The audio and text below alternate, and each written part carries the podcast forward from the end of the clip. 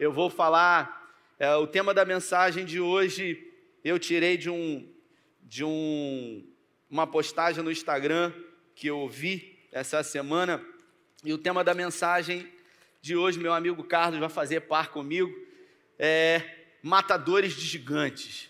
É isso mesmo. Matadores de gigantes.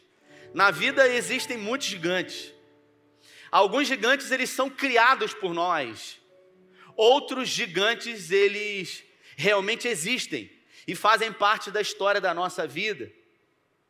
O fato é, é que nós fomos comissionados pelo Senhor para vencermos, para derrotarmos, para matarmos os gigantes das nossas vidas. Mas existem pessoas, Flávio, que querem ser amigos dos gigantes, que se colocam em oposição às suas vidas.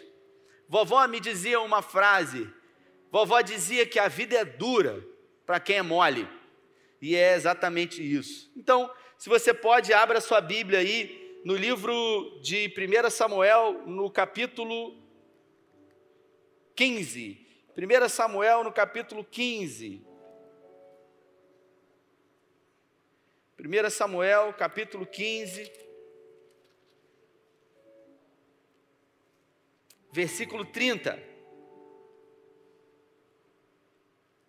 Se você achou, diz amém aí para eu saber que você achou.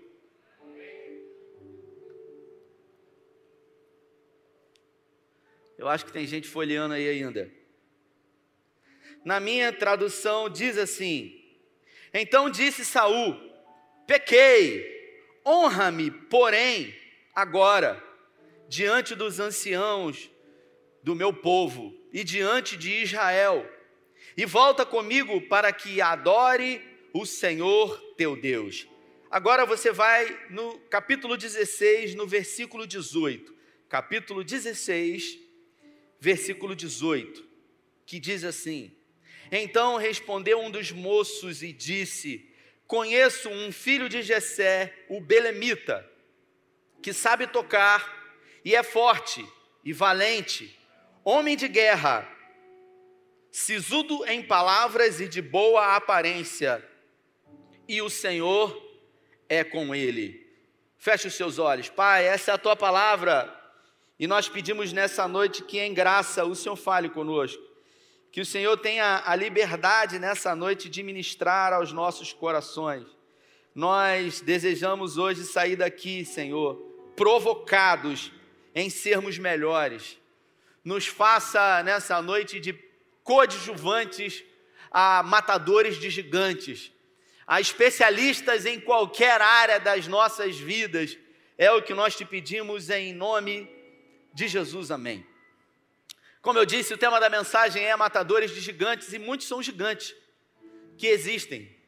Ah, desde o dia em que você nasce até a sua morte, você inevitavelmente, Jefferson, vai ter que lidar com desafios, você vai ter que enfrentar objeções, oposições. E é natural que você entenda sobre isso e que você se predisponha a se colocar diante disso como alguém que vai se colocar à disposição de vencer essas intempéries. O texto que eu acabei de ler, no capítulo 15, diz: Então disse Saul: Pequei, honra-me, porém agora diante dos anciãos do meu povo e diante de Israel, e volte comigo para que adore ao Senhor o teu Deus. Esse texto aqui é um texto no momento onde uh, o profeta Samuel havia sido orientado por Deus para se dirigir a Saul e dizer para Saul que ele não seria mais rei. E dizer para Saul que Deus havia o reprovado. A nação de Israel estava numa peleja de guerra e o profeta Samuel chegou àquela peleja, e quando o profeta chegava, o povo ficava totalmente preocupado, afinal, todas as vezes que o profeta entrava em ação é porque ele tinha uma mensagem do próprio Deus. Deus ia falar alguma coisa em relação ao povo. E a Bíblia fala que quando o profeta Samuel chegou, ele entrou numa espécie de tenda, provavelmente, tudo leva a crer, junto com o rei Saul, que era o rei da nação de Israel, o primeiro rei que reinou durante 40 anos. E ao entrar naquela tenda, o profeta Samuel declarou para Saul dizendo: "Olha, você não será mais o rei da nação de Israel. Deus reprovou as suas atitudes, os seus comportamentos, e por isso Deus manda dizer para você que a partir de agora ele já tem um homem escolhido para reinar no seu lugar. E as palavras que Samuel usou foi: Deus escolheu alguém melhor do que você para governar o povo dele. Eu queria que você se imaginasse agora no lugar de Saul ouvindo isso. Afinal, Samuel ele representava o próprio Deus ali em palavras. E a Bíblia fala que o comportamento de Saul ao ouvir que ele havia sido reprovado e que não seria mais o rei de Israel, não foi um comportamento de se arrepender, Jefferson. Não foi um comportamento de clamar por misericórdia. O texto diz que Saul pediu a Samuel que fizesse diante do povo e dos anciãos uma espécie de fake, que agradasse, que tratasse bem, que não dissesse nada para ninguém. O texto diz assim: Então disse Saul: Pequei, vírgula, honra-me, porém agora diante dos anciãos e do meu povo e diante de Israel e volta comigo para que adore o seu Deus. O texto diz que quando ele trata do povo, ele diz que o povo é dele, Saul. Mas quando ele se refere a Deus, para Samuel, ele diz: o Deus é seu. E isso revela o caráter desse homem que havia se perdido, que havia se corrompido. É gente que diante de um problema, a única preocupação é com a aparência, é com a imagem, é com o holograma, com aquilo que as pessoas vão pensar. E Deus? Eu não estou muito preocupado com isso. Eu estou preocupado com o que as pessoas vão pensar. Eu estou preocupado com a imagem que eu vou projetar em relação aos outros. Eu tenho uma pergunta para você que está aqui. O que que, o que que difere uma pessoa bem-sucedida e uma pessoa mal-sucedida? Por que, que algumas pessoas conseguem romper e outras pessoas não conseguem? Você conhece pessoas talentosas? Eu conheço, Vinícius, pessoas que jogam futebol, que jogam bola, conheci na minha vida, pessoas que literalmente eram craques, pessoas que jogavam muito futebol, melhores do que muitos que estão no Flamengo hoje. E eu falava assim: caramba, por que, que essa pessoa não conseguiu? Por que, que essa pessoa não teve uma oportunidade? Eu conheço empresários pessoas prósperas, bem-sucedidas na vida, que não estudaram, que não tiveram a oportunidade de frequentar uma escola, que não fizeram uma faculdade, que não passaram por uma, por uma universidade. Eu conheço pessoas ricas que só sabem escrever o seu nome. E eu conheço pessoas letradas pessoas que estudaram, que fizeram graduação, pós-graduação, mestrado, inclusive doutorado. E são pessoas que não conseguiram romper. Eu conheço amigos que fizeram formação no Brasil e foram embora para os Estados Unidos. Pessoas que aqui eram doutores e que fora resolveram trabalhar de forma braçal. Qual é a diferença entre pessoas que conseguem romper e pessoas que não conseguem romper? Será que Deus teria filhos prediletos numa espécie de fila, onde ao entrarem nessa fila, um anjo se coloca ali, amando do próprio Deus, e ele direciona, igual aquele cara da Polícia Federal, Jefferson, quando você chega de voos internacionais, e ele vai dizendo aqui: você para cá, você para cá. O que vai para cá vai para a alfândega. Aqui é caminho de morte, para aqueles que já passaram por ele, né? Você para cá, você para cá, você vai ser bem sucedido, você vai ser abençoado. Você não, você vai viver uma vida miserenta, você vai pelejar, você vai fracassar. Você para cá, você para cá. E muitas são as pessoas que vão por esse caminho e às vezes são mais talentosas do que essa. Eu estou dizendo uma verdade, sim ou não? A verdade é essa. E a pergunta que fica é por que, que isso acontece? Seria Deus injusto, Laerte? Faria Deus acepção de pessoas nesse quesito, nesse aspecto? Aqui a gente tem uma resposta clara, e eu queria, dentro de toda essa mensagem, construir isso. Porque o sucesso ele tem muito mais a ver com a persistência, com a capacidade de ser resiliente, com a capacidade de não desistir, com a capacidade de não dar ouvido às críticas. E eu queria falar nessa noite sobre uma ótica, né, do rei Davi, cinco cinco lições hoje que vamos aprender com Davi. Eu queria chamar de matadores de gigantes, e a primeira delas é que os matadores de gigantes eles não ouvem as vozes dos pessimistas. Porque os pessimistas, eles estão em todos os lugares. Pessimistas são aquelas pessoas que não estão dispostas a romper. Elas não estão dispostas a fazer e elas também ficam incomodadas com as pessoas que se predispõem a fazer. Porque esse texto aqui retrata o momento onde Saul foi reprovado e Davi foi ungido rei. Davi estava no deserto de Belém pastoreando as ovelhas do seu pai, quando o profeta Samuel vai em Belém. Antes de sentar à mesa, todos os filhos passam. A Bíblia fala que Jessé tinha oito filhos com Davi. Três filhos de Jessé haviam sido colocados no exército de Saul. Ou seja, se ele tinha oito filhos, se três foram, ficaram cinco. Menos Davi, quatro. Quatro filhos não aparecem nessa história aqui. A Bíblia fala o nome de três irmãos de Davi. Os mais velhos. E os outros? Os outros eles ficam no anonimato. O fato é, Samuel chega na casa de, de Jessé e um a um todos os filhos se apresentam até que Deus não comunique ainda com Samuel para que unja rei. E Samuel diz: está faltando algum filho seu? E ele fala: ah, tem um menor. Ele está pastoreando as ovelhas e ele estava no deserto de Belém. Samuel diz: manda chamar, porque enquanto ele não chegar, nós não vamos sentar na mesa. Ele havia sido desprezado pelo pai, mas nunca pelo Senhor, porque os planos de Deus eles não podem ser frustrados.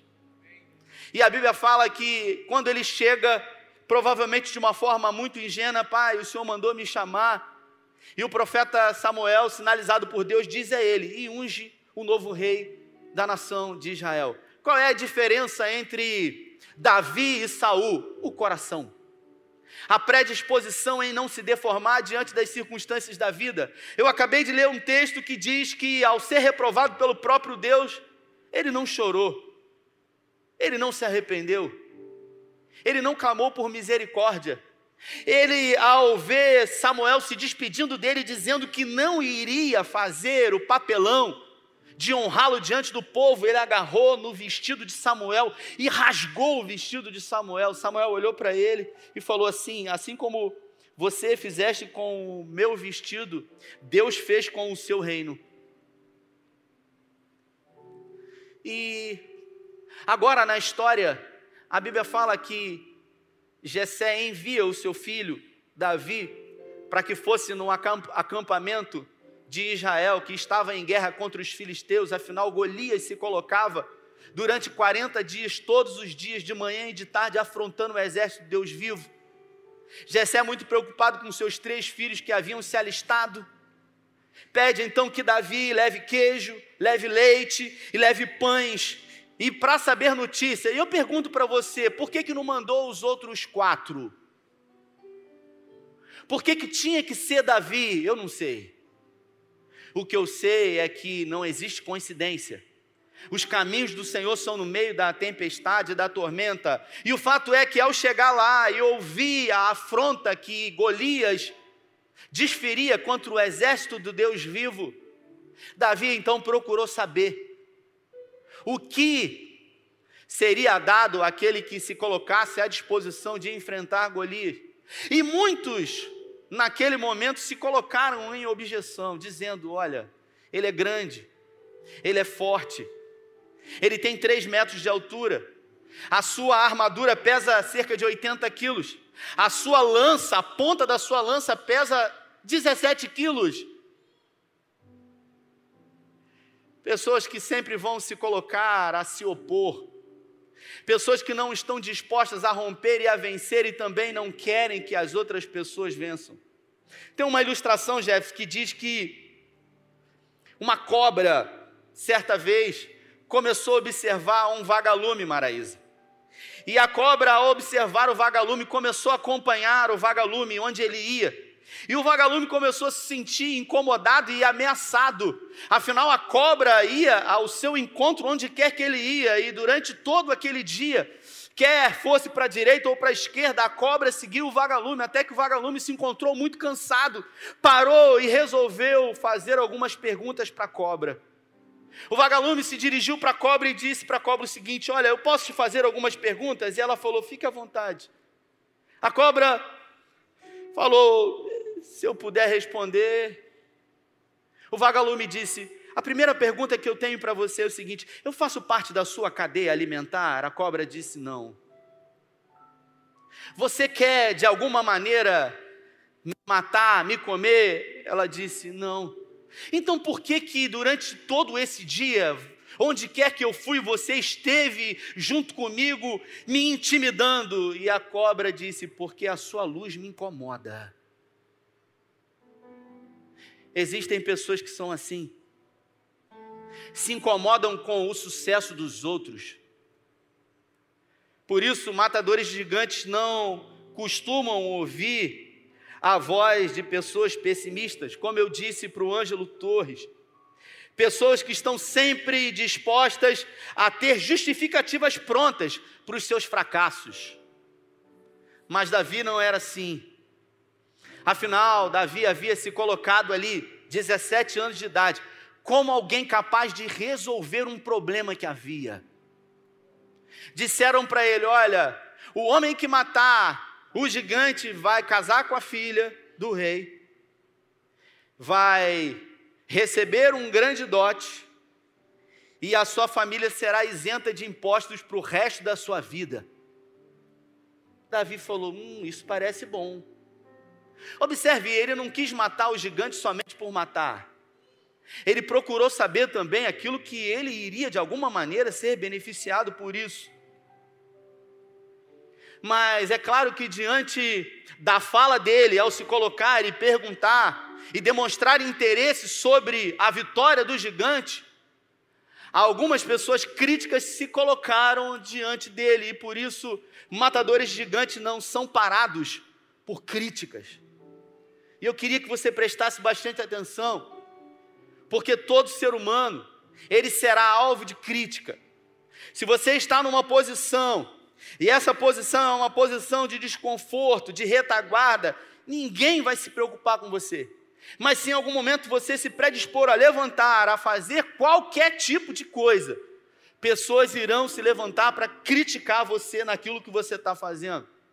E a Bíblia fala que Eliabe recriminou Davi, dizendo para ele: O que, que você está fazendo aqui agora?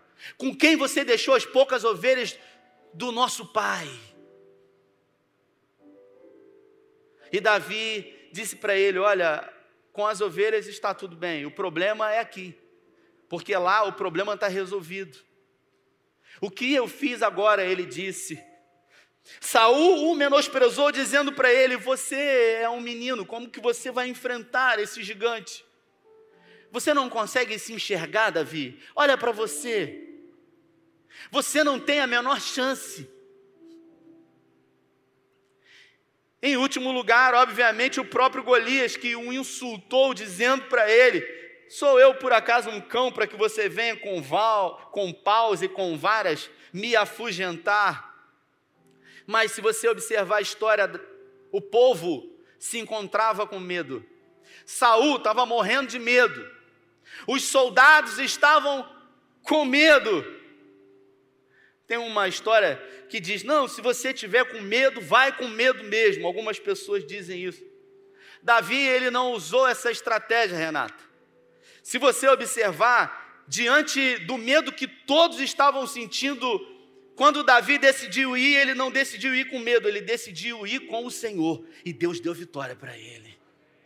Então, quando você tiver com medo, você lance fora todo o medo e você avance com o Senhor, que Ele vai te dar vitória. A palavra do Senhor diz que o perfeito amor ele lança fora todo medo e Davi triunfou diante de todos. Todos aqueles opositores que haviam se colocado para paralisar a obra que ele queria fazer. Aleluia.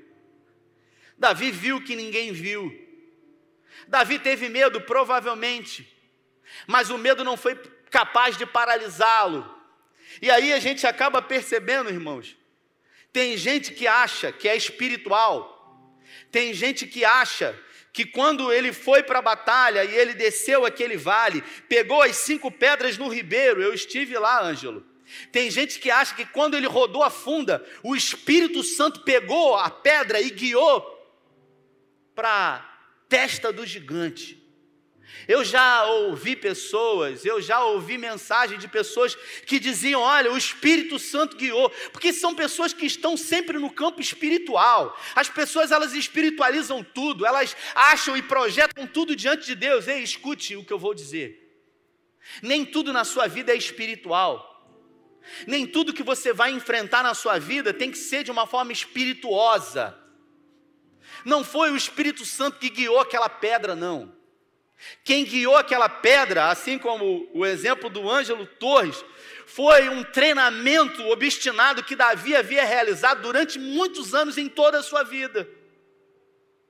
Porque se você observar o currículo de Davi, era um currículo impecável. Se eu chamar o Ângelo aqui e pedir para ele cantar uma música que não está no repertório, é muito provável que ele toque essa música sem errar uma nota sequer. E eu vou dizer para você, Caramba, Ângelo, como é que você consegue tocar essa música sem ter ensaiado antes, sem errar uma nota? Você vai dizer para mim: é treino, Rafael. Muitas foram as vezes que eu toquei essa música. Se eu perguntar para você a primeira música que você tocou aqui, Ângelo, quantas foram as vezes que você tocou essa música? Você vai me saber responder? Muitas mais de mil. A pergunta que fica é: quantas vezes Davi, no deserto de Belém, com a sua funda, treinou, provavelmente em algumas latinhas de Coca-Cola no deserto? Quantas foram as vezes que ele treinou? Até que um dia, Wanderson, apareceu um urso, cheio de fome, querendo se alimentar de uma das ovelhas do seu pai, e ele pegou aquela funda e de tanto treinar, ele rodou e ele conseguiu acertar e matar o urso, e também ele havia feito isso com o leão. A Bíblia fala no salmista, foi próprio Davi que disse que o nosso Deus, ele adestra os nossos dedos para a batalha. Tem muita gente que vive uma vida de oração, só que se esquece que somente oração não vai vencer nenhuma batalha, porque a palavra oração é um composto entre orar e ação.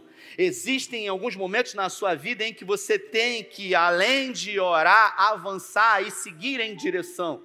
Você precisa tomar uma atitude. Eu tenho recebido muitas mensagens de pessoas que, uh, ao ouvirem uh, uma palavra profética que foi deliberada aqui no altar, no ano passado, e quando eu disse que 2021 seria o ano de tirar os projetos do papel, seria o ano de tirar os planos do papel, e muitas pessoas têm vivido isso. Muitas pessoas têm desfrutado, têm experimentado milagres da parte do Senhor, pessoas que decidiram abrir o seu próprio negócio, pessoas que decidiram realmente romper e não dar ouvido a pessoas que estão dispostas a não fazer e somente criticar. É igual a história do homem que um dia resolveu montar uma barraca de cachorro-quente.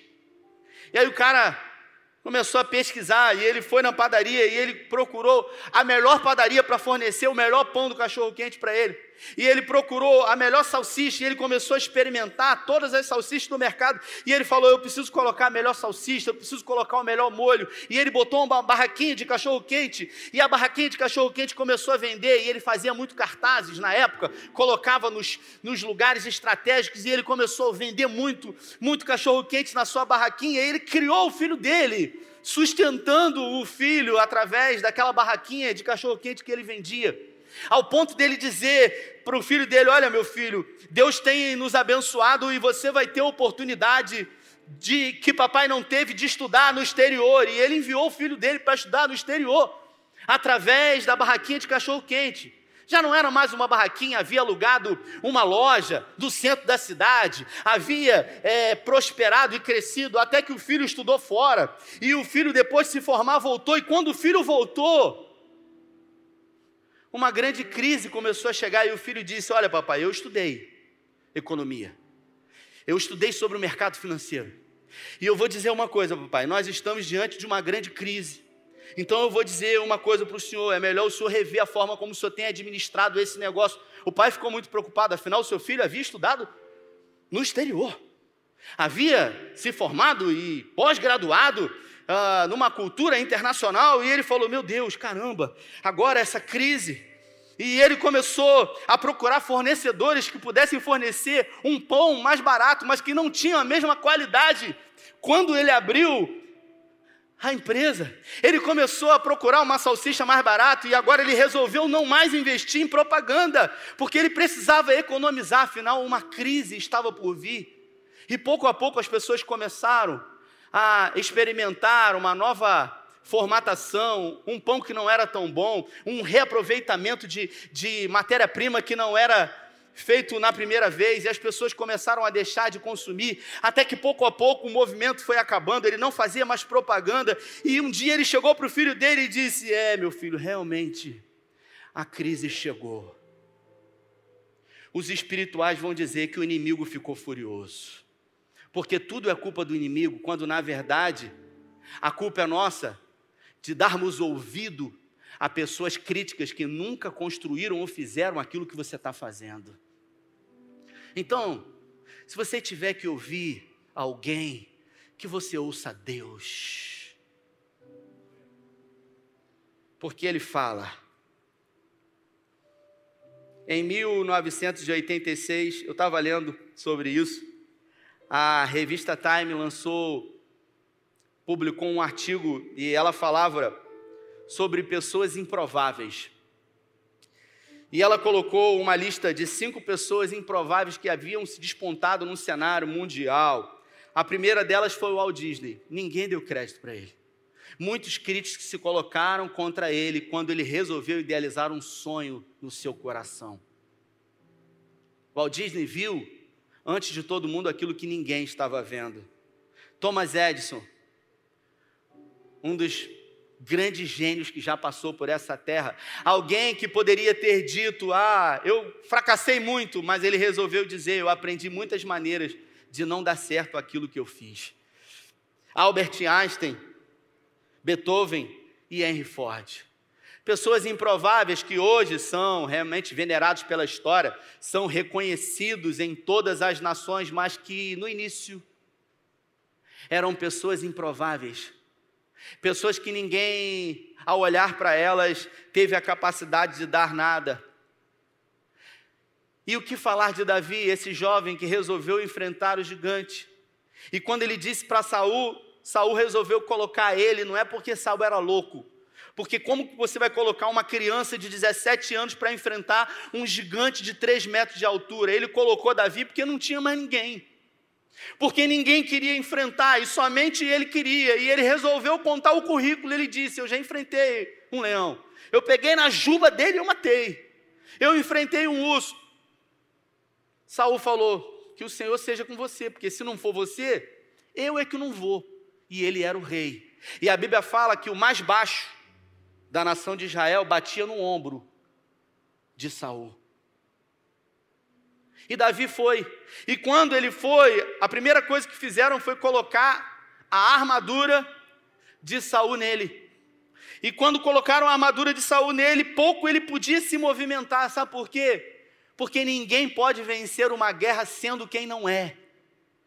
Por isso, matadores de gigantes são pessoas que são quem elas são.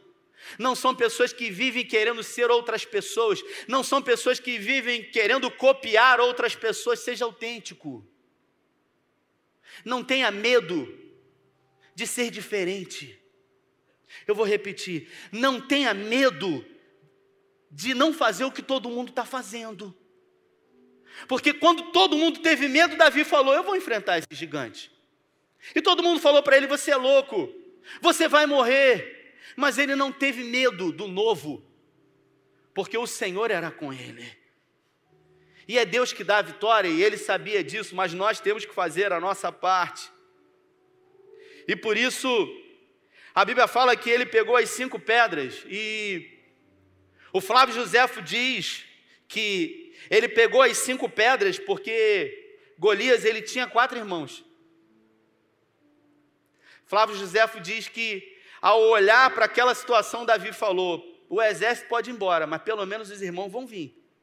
E se vier, cada um vai levar uma pedrada também. E a Bíblia fala que Davi se colocou como um matador de gigantes. Matadores gigantes são pessoas que inspiram outras pessoas. Seja um inspirador de pessoas. Seja alguém que as pessoas, ao olharem para você, tenham um desejo de estar perto de você por aquilo que você faz, por aquilo que você comunica, por aquilo que você projeta fazer. Inspire pessoas, ou talvez, como li essa semana, talvez você que está aqui esteja inspirando pessoas que sequer querem dizer que percebem você. Davi, quando ele resolveu enfrentar o gigante, ele falou: Eu não vou com essa roupa, eu não vou com essa armadura, porque não adianta eu colocar uma roupa de rei se eu ainda não sou um rei. Eu sou um pastor e eu vou enfrentar como um pastor. E ele resolveu lançar aquela armadura e pegar aquilo que representava para ele aquilo que ele fazia um pastor. E um pastor tem um cajado na mão e uma funda na outra mão. Eu me lembro que no dia 31 de dezembro do ano passado, eu trouxe uma reflexão e eu disse para a igreja que Deus usaria você para vencer o gigante da sua vida com aquilo que você já tem. Porque a história bíblica mostra que Deus não dá nada para ninguém vencer nada. Deus vai usar você com aquilo que você tem. O problema é que a gente sempre está esperando alguma coisa que Deus mande para que a gente consiga. A gente quer dinheiro, a gente quer influência, a gente quer contato, a gente quer. Você não precisa de nada. Porque quando Davi enfrentou Golias, ele enfrentou com o que ele já tinha nas mãos com afundar. Quando Moisés foi usado poderosamente por Deus, ele não foi usado com uma arma nuclear, com uma bomba atômica, e sim com um cajado. Deus disse para ele: usa o que você tem, porque é o que você tem que eu vou usar para realizar o milagre.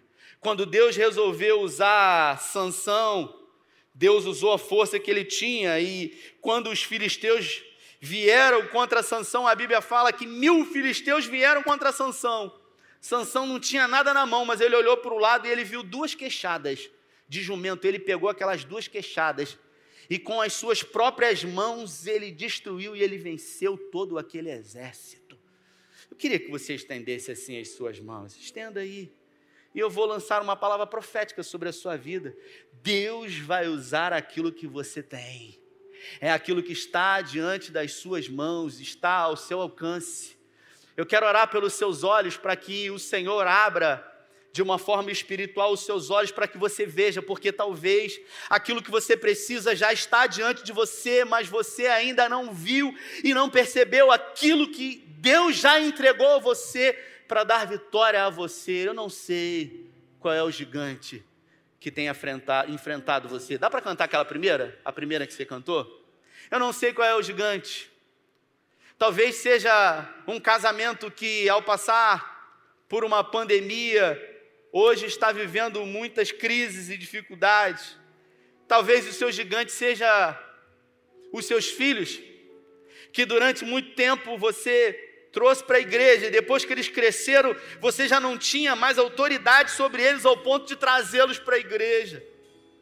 Talvez seja na sua área profissional, você já fez muita coisa, mas a verdade é que tudo que você fez nunca gerou prazer e satisfação, e também nunca trouxe uma subsistência digna para você. Eu não sei, mas o que eu sei é que o Senhor, Ele conhece, e Deus quando criou a mim a você, a palavra do Senhor diz que quando Deus criou o homem, criou a imagem e semelhança dele.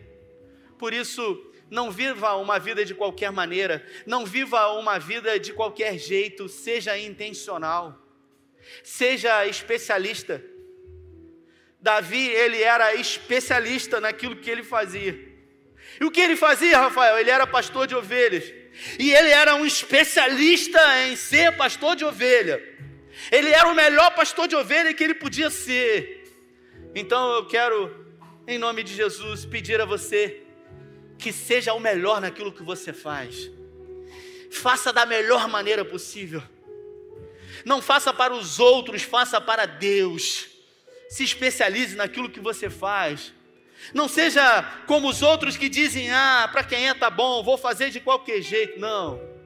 Se você quer ser honrado por Deus, faça o seu melhor. Se coloque de pé. Nós vamos adorar. Eu queria que você fechasse os seus olhos e que você fosse ministrado com essa canção e que você se permitisse agora, através do Espírito Santo de Deus, ser renovado por Ele. Se existe alguma visão errada de si mesmo, se existe algum complexo de inferioridade, se existe alguma visão distorcida sobre você, por você mesmo, eu quero pedir que no nome de Jesus isso seja repreendido hoje. Davi ele não tinha esse problema, afinal, todos não davam nada por ele, mas ele sabia quem ele era. A sua identidade não havia sido tocada o deserto, a rejeição, os gigantes não conseguiram tocar na sua identidade. Por isso ele não permitia que as pessoas se colocassem acima dele. Ele sabia quem ele era e ele sabia quem o Deus da vida dele era e o que poderia fazer. Por isso, no nome de Jesus, se você pode, permita que o Espírito Santo ministre no seu coração. Eu quero declarar pelo poder do nome de Jesus que você sairá daqui hoje como um matador de gigante, como alguém predisposto a derrubar tudo aquilo que se colocar diante de você no nome de Jesus. Você não será vencido pelo medo, pela ansiedade, pela preocupação sobre o futuro, porque a palavra do Senhor diz que basta a cada dia o seu mal. Aleluia. Feche os seus olhos.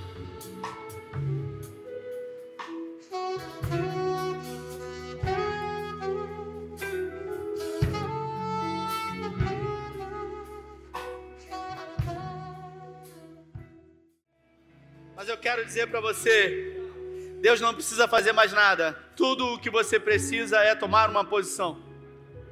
Porque Ele já fez por você. Ele já deu a você. Eis que vos dou o poder e autoridade para pisar em serpentes e em escorpiões. Já foi liberada a palavra de vitória sobre a sua vida. Então, por que não aconteceu? Porque talvez você tenha desistido. Talvez o medo tenha paralisado você o medo de tentar de novo, o medo de fracassar outra vez. Mas os matadores gigantes não são daqueles que retrocedem, eles são imparáveis, eles são aqueles que têm a vitória. O plano B de Davi, sabe qual era? É fazer o plano A dar certo. Não tinha plano B, tem que dar certo, porque eu tenho a palavra de vida eterna, porque eu tenho o sim e o amém da parte de Deus, porque eu tenho as promessas de Deus e as promessas de Deus elas não falham elas não falham. Por isso, você já tem o sim. Você pode. Você pode todas as coisas nele.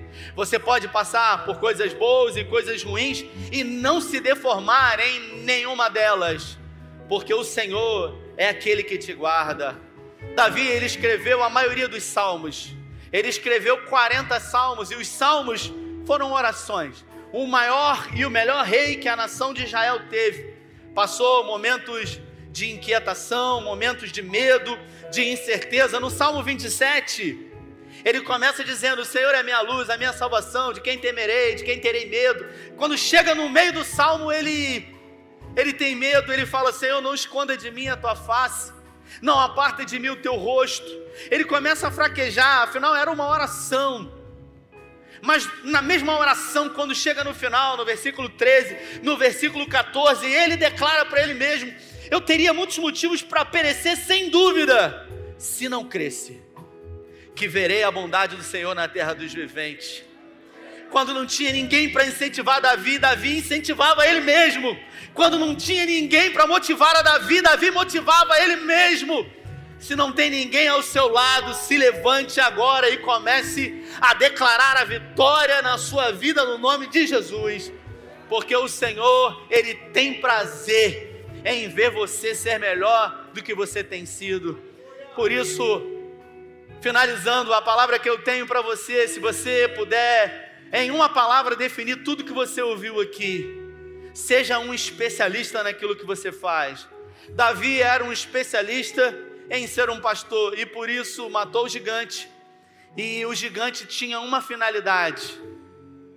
O John Maxwell, ele diz que os gigantes nas nossas vidas, eles não servem para ser celebrados. Os gigantes nas nossas vidas, eles servem para nos promover. O gigante promoveu Davi. Davi era alguém antes de vencer Golias, e depois que ele venceu, ele se transformou em outro alguém. Eu quero declarar, pelo poder do nome de Jesus, que esse gigante que você está enfrentando vai promover você. Aleluia. Estenda a sua mão para frente, Pai. Nós declaramos diante desse ambiente profético que homens e mulheres que vieram aqui nessa noite vão se colocar diante do Senhor hoje como matadores de gigantes, como pessoas que não recuam, como pessoas que não retrocedem, que não são paralisadas e intimidadas com medo, como pessoas que não darão ouvidos a críticos, a pessoas que não querem somar. Em nome de Jesus eu declaro, Pai, que a fé será infinitamente maior do que o medo. Eu declaro pelo poder do nome de Jesus que o milagre será maior do que qualquer necessidade. Eu declaro hoje sobre a vida dos teus filhos um abrir de olhos espirituais para que eles vejam aquilo que já se encontra com eles e através disso o Senhor dará a vitória a eles. Eu declaro esse ano de 2021 verdadeiramente um ano de fazer ainda o que não foi sido feito, o ano de tirar os projetos do papel.